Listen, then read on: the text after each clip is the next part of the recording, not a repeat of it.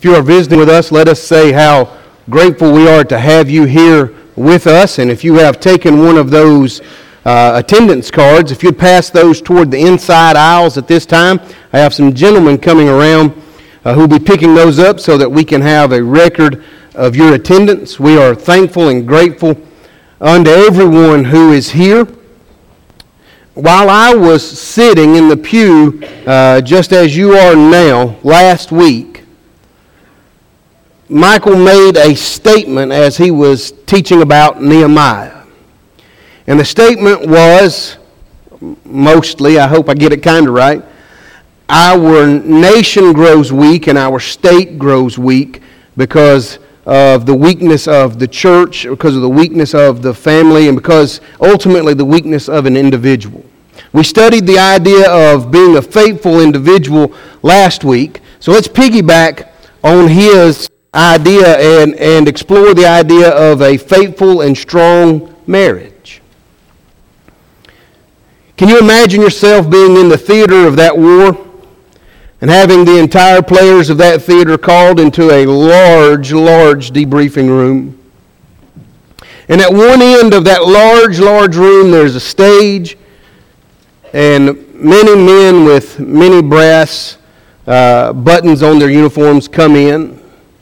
You notice their buttons are different from yours because they are much higher ranking. And the man who takes the microphone is the commanding officer of the entire branch of the military. And he takes that podium and he says, "Soldiers, we're not going to win. As a matter of fact, we have an offensive that is scheduled that when we go into it, half of you will die."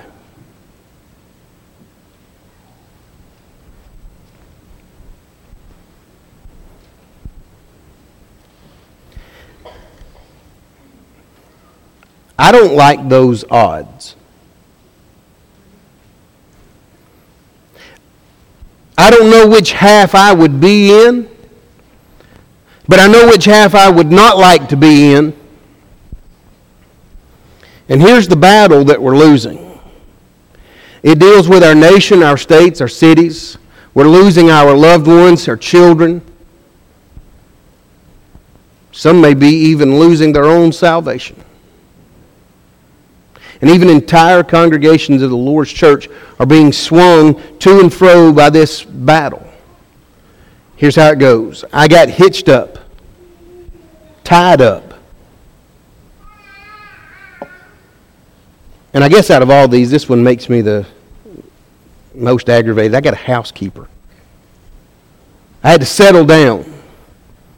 I got a ball and chain. I lost my freedom. I got a boss. I was roped in. Those are common expressions about what people will say about an institution that God created for our betterment. That's how people look at the idea of marriage. As a matter of fact, when they look at marriage, what they see is something that is recyclable. You can hear men and women even say, "I traded her or him in for a younger model," as if it's a vehicle and we just can go to the lot and pick out a new one. The real life situations that we live in, people see their spouses simply as recyclable. And whether you know that or not, that is a sad statement on us. Why do they see us as recyclable? Why use words like "got hitched" or got a housekeeper or ball and chain? Why use those phrases? For as long as I can remember, the statistic has been quoted that 50% of all marriages in America will end in divorce. It's not true anymore. At one point, it was over 50%. But see, folks from Generation X like myself and older folks couldn't figure this out, so we had to leave this to the millennials. They figured out how to narrow down that idea of divorce, so they just don't get married. That takes divorce way down if you just don't get married. They don't have to worry about divorce, so the numbers go down. And yet they're skewed. And we look at the numbers and we say, that's way too many. Why is it so high? And I would contend to say it's because we're looking at a cross-section of our society. Our society is rampant with men and women who treat their marriages like that. Notice this particular statistic. From a couple of years ago, from a statistic of just the Lord's Church in just the United States, less than 11%. Now, does that make you feel better? That makes me feel a little better. Less than 11% of those who are following after God have had a divorce. That makes me feel a little better. I can kind of breathe a little bit. That makes me feel better because I was feeling very overwhelmed with 50 and 60%. And now there's nothing I can do. And my wife and I, who've known each other for more than 30 years and been married for coming up on 19 years now, we're just doomed, right?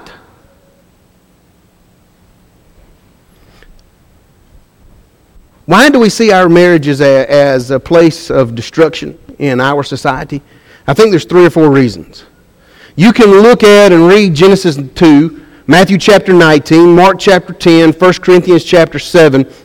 You can see a great deal of information about marriage. In Genesis chapter 2, God ordains marriage, as Michael read for us this morning. That was the ordination of marriage, and those rules by which God says marriage is has not changed. A man and a woman cleaving, being glued to each other, and they becoming one flesh.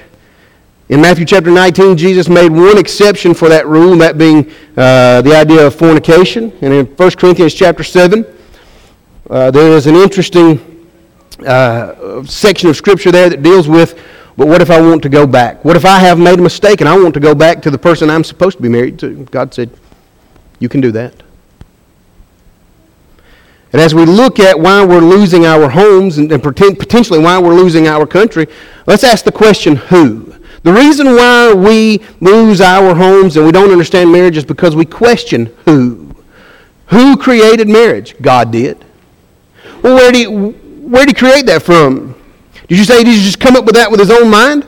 Yes, much like he came up with our world with his own mind and everything that we know and everything that we touch. Much that same way. And the church and government. All of those things that have been given for us that came out of the mind of God, we question why, we question who. We say God could not have created this union that it be for the benefit of mankind. Is that right? From Genesis chapter 1 through Genesis chapter 2, we see him create worlds. We see him create atmospheres. We see him create seas and land. We see him create mountains and valleys. We see him create all kinds of fish, all kinds of birds. We see him create all kinds of animals. Yet he cannot create marriage.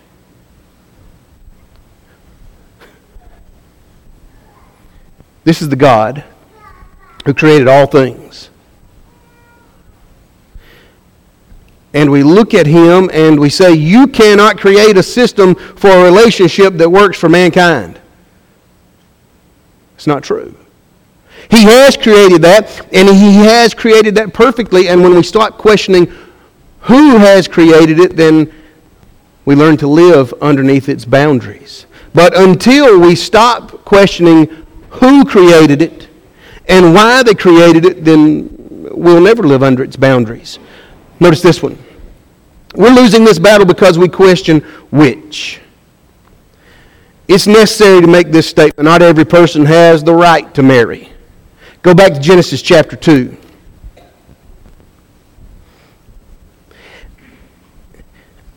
It has become a sad state of affairs when I have to make this statement. Then shall the man leave father and mother and cleave unto his wife. Those who have an opportunity to be married underneath God's marriage are men and women. Men to women and women to men. It's unfortunate that we have to say that. It is unfortunate. It has never been in God's plan that men marry men, nor that women marry women. And perhaps you say, well, why not? And I would have to tell you, live a good, upright life, and when you get there, ask him. I'm just reading you what he says. You have a right to marry a man to a woman.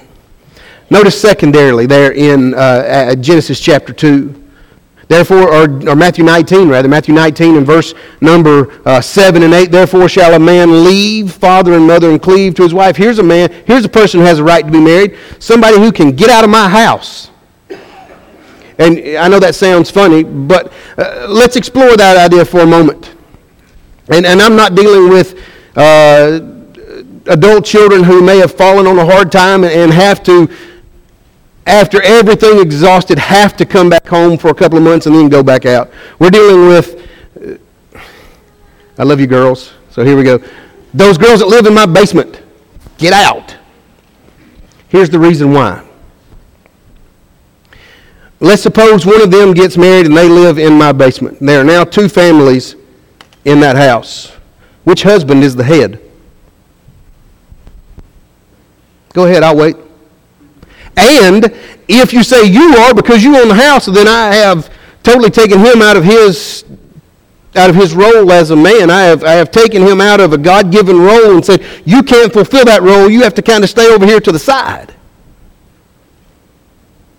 I know it sounds weird when I say get out, but the sentiment is there. When a man has the desire to marry a woman, he has to be able to provide for her and the very necessities of things in life. One of those is a place to live. Men and women have the right to marry each other and go start a family.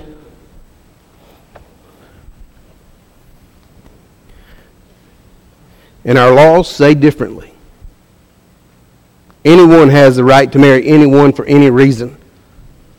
Seems to me Acts chapter 5 and verse number 29 is still in there. Seems to me that it's still valid even when Peter says we ought to obey God rather than man. And we look at that and we say, well, if the United States government said I could not go to church Sunday, I would be there. Really? Well, let's talk about marriage for a moment. If God said you can't marry this way or you can't marry that way, would you still do it? Because it's the same principle.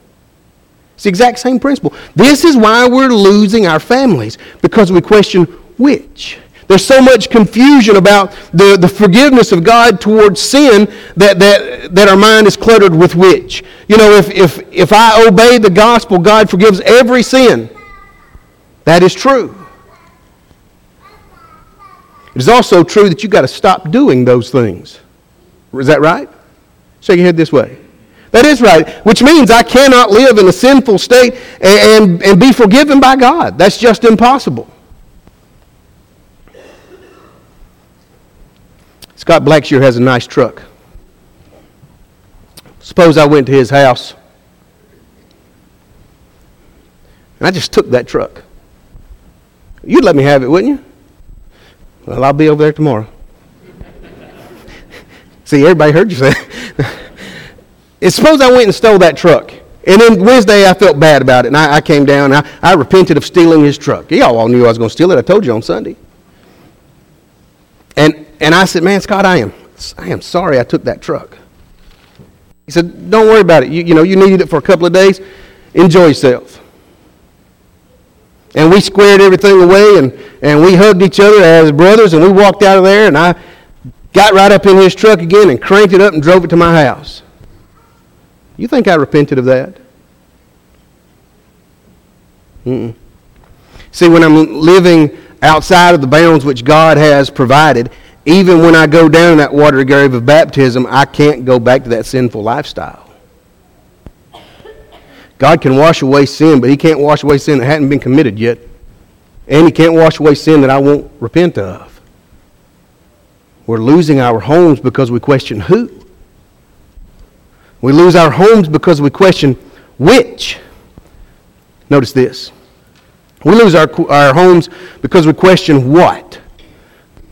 When I do counseling for men and women who are going to be married, there's inevitably that day where I say, do you have any questions? And then when I say that, I go like this. Because I know there's coming. Well, what if I knew a guy that... Now, what if a man and a woman get a divorce and the man is putting the woman away and she's not yet committed adultery, but he thinks she will, and so he just puts her away through a divorce from the state, and then he just sort of sits back and lets her fall into the hole, and then he says, now I've got her biblically.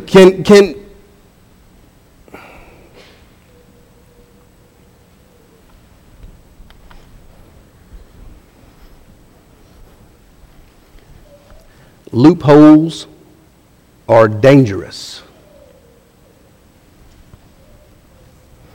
Let me tell you the mindset that comes across when we try to find loopholes on what God's plan is. I can outsmart God, do what I'd like to do in my marriage, and He still be required to save me. Let me say something to you with all the loving kindness I have in my body. There is not a soul alive, including the one behind this microphone, who can outsmart God. It's just not going to happen. And with God's plan, even in God's plan of marriage, there are no loopholes. And let me tell you why you are glad about that, because God also has a plan for salvation. And there still are no loopholes. We question what, as if God has not known the thoughts and the intents of man's heart and can't figure out what man wants to do and has to do,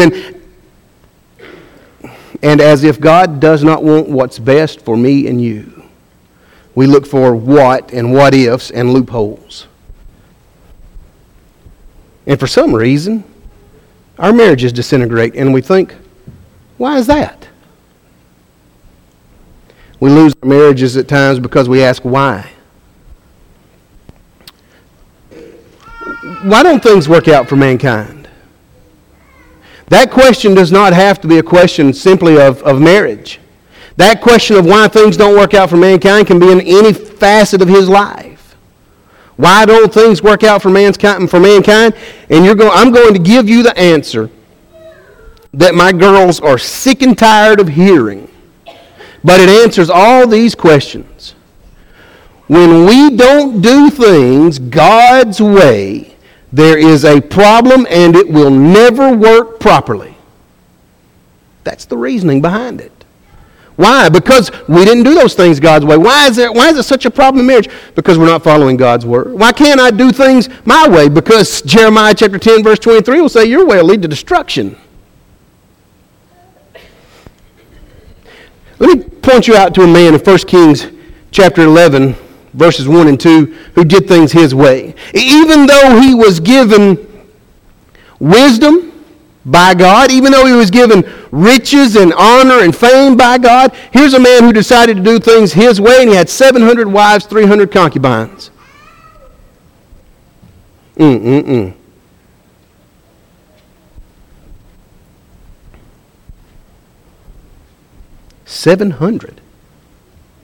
If you just do the math, spitballing on that, there's at least 2 women with a birthday every day.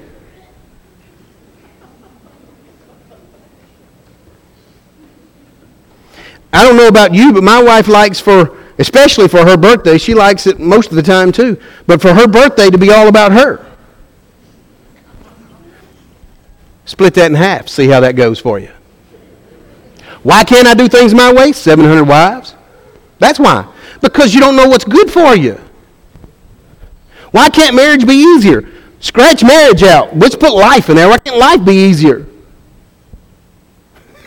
Because it's not easy. Neither is marriage. Because you have 2 people with 2 different mindsets, 2 different opinions on how to clean the clothes, and sometimes heads butt. It's marriage. Learn how to work it out and get over it. Move on with life. Turn over to Genesis chapter 2 and verse number 24. That was read for us this morning. I'd like for us to go back and look at this. Genesis chapter 2 and verse number 24. For some reason, my forgetter is working better than my rememberer this morning. Therefore shall a man leave his father and mother, cleave to his wife, and they twain shall be one flesh. You want marriage to be easier? You want your marriage to succeed? It's extremely easy. Stop questioning and do it God's way. Have a man and a woman be married, have their own place. And then there's this word, cleave. I remember when I was growing up, everything that comes on TV, by the way, is true. I don't know if you know that or not. There was a super glue commercial, and the super glue company had glued an elephant upside down on a bar. We'd lose our minds with animal rights activists today if we did that, but I don't think he was actually glued. But think about that. And they just said he was just holding there. That's how powerful of a glue, super glue, is and was. And if you've ever gotten your fingers stuck together, you know what they're talking about. That's the exact same word found in the word cleave. Be glued to one another, stuck to one another. Unfortunately, stuck in the good times and in the bad. Leave father and mother, cleave to one another, and have a life. Become one. Become your own family. This is how we strengthen our marriages. Once we have a group of men and women who are faithful unto the Lord, and when they get married, that's an unbreakable bond. Those are men and women who are facing in the right direction, looking to be faithful unto the Lord and live a life of service, not only to the Lord, but to each other. You can't break that bond. And there will be problems, and there will be days where you want to pinch his head off. And do y'all say that here? We do now. There will be days where you're aggravated. There will be days where it's just wonderful. It's hard because it's life. That's why it's hard. Back when I was growing up, there was a television show that used to come on Thursday nights at 7 o'clock. And that would be the night my mother wanted to go to Walmart. And that would be about the time when I would say, I can't go, A-Team's coming on. It was a catchphrase by the leader by the name of Hannibal. And he would always say, I love it when a plan comes together. When we stop questioning who, what, why, and we stop questioning God about what He would have us do and how marriages should be, then that plan will come together. And God will be glorified in our marriages.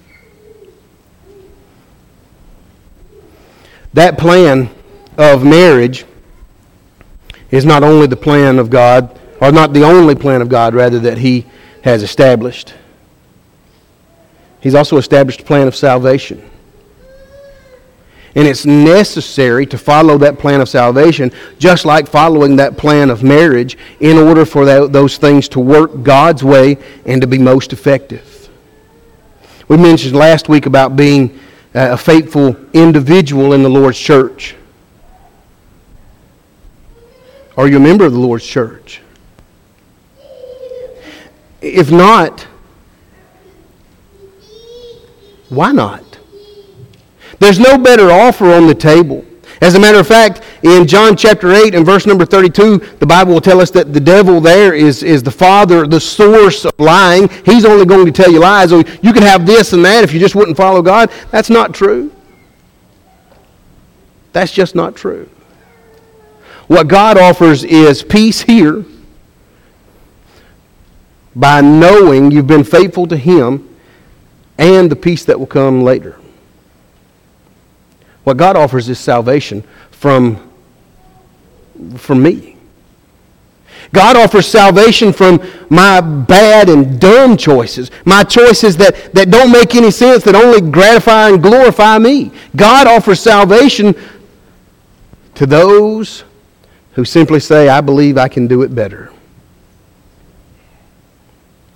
Through biblical faith, if you will repent of your sin, Luke 13:3, if you would confess that Jesus is the Christ, John 14 and verse 6, and if you'd be baptized in water, Acts chapter 2 and verse 38, for the remission of your sins, Romans 6, 1 through 4, you can be added to the very family of God today, Acts chapter 2 and verse number 47, by the pen of Jesus the Christ. If you've never done that, today is the day of salvation. Tomorrow may be too late. And brother, sister, if you've done those things and yet you find yourself with life being difficult and things not going right, when you look at your life as compared to that standard and you see it lacking, would you not come back to God? Would you not work His plan that really and truly works? And perhaps you have done that. And as you look at your marriage, you think, and our marriage could be better. It very well could be. Make a resolve today in your marriage to follow God's plan and stop questioning who, what, when, where, and why. Follow God's plan and have that plan lead you into heaven by being a faithful child of God's to His. Today, right now, while we stand and sing.